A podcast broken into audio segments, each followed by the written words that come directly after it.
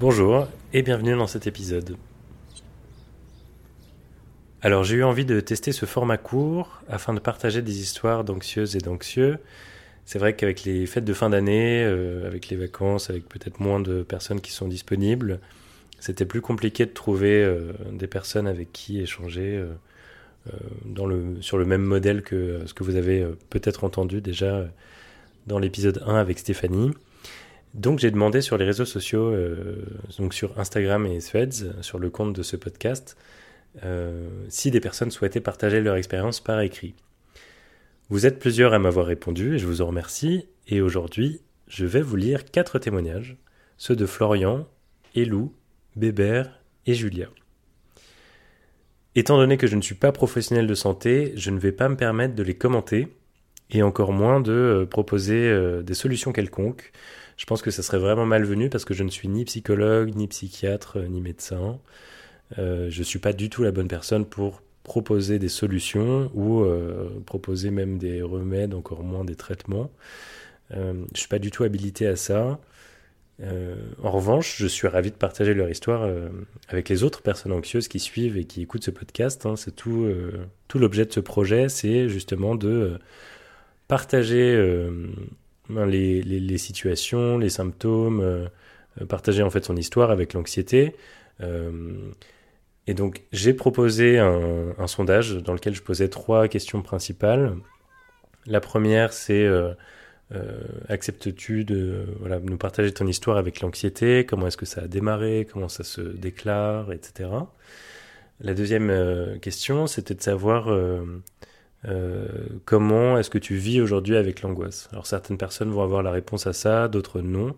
Certaines personnes sont encore en état de troubles anxieux généralisés où on n'a pas encore les clés pour maîtriser ou en tout cas pour s'accommoder de son anxiété.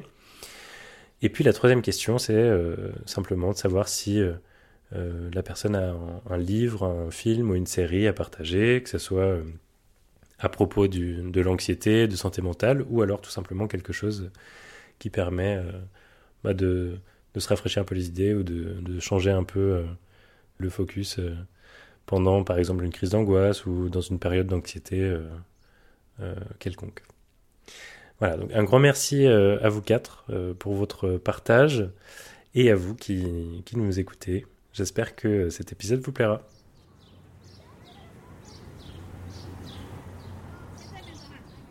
Alors, dans ce premier témoignage, Florian nous dit « Depuis 2019, après une hospitalisation qui s'est mal passée, ça a été le début de l'anxiété. Plus de sorties pendant plusieurs années, avec échec scolaire parce que je ne sors pas de chez moi, échec relationnel, des difficultés à faire des choses simples comme faire les courses, sortir boire un verre, et surtout ne pas arriver à en parler à mes proches. C'est un peu compliqué d'en parler de manière concise, mais l'anxiété a amené une sévère dépression. 5 ans plus tard, l'anxiété me bloque toujours énormément dans la vie de tous les jours, même si heureusement ça va un peu mieux. À la question « Comment vis-tu avec tes angoisses ?», Florian nous répond « Soit je m'en accommode, soit j'évite les situations qui amènent des crises. Au fil des années, j'ai pu analyser mon anxiété, comprendre le pourquoi du comment, ou du moins essayer, et tenter de m'y confronter. Actuellement, je sais que certaines situations ne sont pas gérables pour moi, tandis que des situations un peu moins anxiogènes peuvent être contrôlées. Mais ça dépend toujours de phases, parfois une simple situation provoque une grande réaction, parfois non. »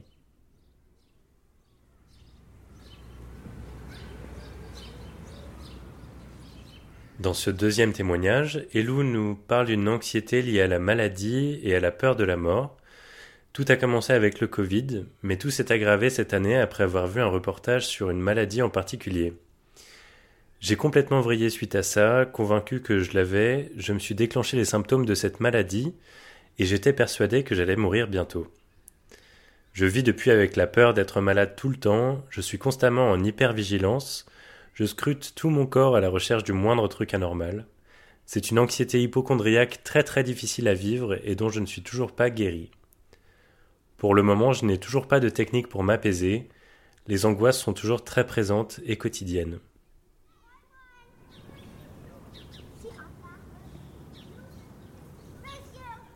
Dans cet autre témoignage, c'est Bébert qui nous parle de son histoire. Quand j'étais plus jeune, j'étais assez sociable, en tout cas je crois. J'aimais bien aller à des fêtes chez des amis, faire des sorties, etc. Puis il y a eu la période des examens, en particulier le bac, qui s'est retrouvée en même temps que mon coming out. Et là, quelque chose s'est cassé. Mon coming out a été bien accepté par ma famille, pas de problème, mais j'ai commencé à développer du stress énorme dès que je devais faire quelque chose. Sortir ? Non, impossible. Voir des gens ? Sans façon. Et ça s'est accentué. Jusqu'à ce que ce stress devienne une anxiété sociale hyper ancrée en moi. Depuis, je suis incapable d'avoir une vie sociale correcte pour quelqu'un de mon âge, j'ai 23 ans. Je n'arrive plus à voir des gens, j'ai des crises d'angoisse dès que je dois me rendre dans un lieu inconnu. Il y a des jours où je ne réponds même pas à mes messages pour ne pas avoir à entamer une discussion. J'ai peur de parler à des gens, même des gens que je connais. Peur du regard des autres dans la rue, donc je ne fais rien. Je laisse mon anxiété me gangréner. J'ai essayé de consulter, on m'a dit que c'était pas grave, que j'étais jeune et que c'était dans ma tête, que j'avais juste à sortir et voir des gens et que ça irait mieux, sauf que je peux pas. L'anxiété agit comme une corde qui me retient là où je suis et m'empêche d'aller plus loin, donc je subis. À la question « Comment vis-tu avec tes angoisses ?», Bébert nous répond « J'essaye le plus souvent de sortir de ma zone de confort, en tout cas depuis quelques semaines. Je fais le premier pas par message, et ensuite je regarde un film pour ne pas rester perdu sur la conversation en attendant que l'autre réponde. Pour ce qui est des sorties, c'est encore assez compliqué. Je prétexte toujours la fatigue ou le manque de temps pour esquiver. Si je dois vraiment y aller, je vérifie les lieux en avance, les moyens que j'ai de pouvoir partir plus tôt, etc.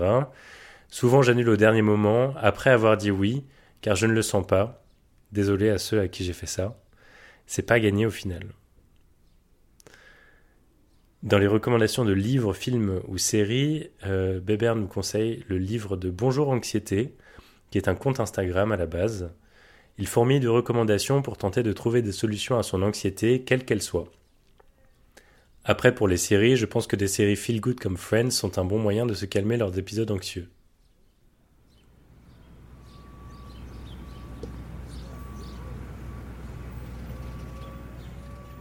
Dernier témoignage de cet épisode, celui de Julia, qui nous explique « Mes crises d'angoisse ont commencé il y a bientôt 10 ans, en 2015, au lycée suite à un cyberharcèlement d'une personne qui a accentué ce trait de personnalité anxieux chez moi.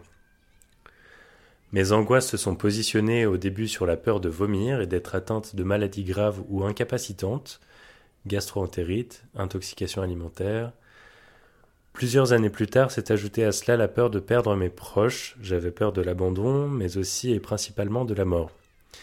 En parallèle, j'ai développé une anxiété de ne pas être assez bien pour les autres. C'est un vrai sujet dans mon quotidien qui m'a poussé à perdre beaucoup de poids durant ces périodes. De plus, j'ai eu depuis quelques mois un diagnostic TDAH avec un trouble anxieux, ce qui éclaire beaucoup plus les choses aujourd'hui pour moi, même si mon quotidien reste complexe à gérer. Aujourd'hui, Julia nous explique qu'elle vit mieux avec ses angoisses grâce à des techniques mises en place pour se calmer et défusionner les pensées, mais parfois elle reste accrochée et rend ce travail plus difficile. Globalement, nous dit Julia, j'arrive mieux à canaliser les symptômes. Et enfin, Julia nous recommande le livre « L'intelligence émotionnelle » de Daniel Goleman.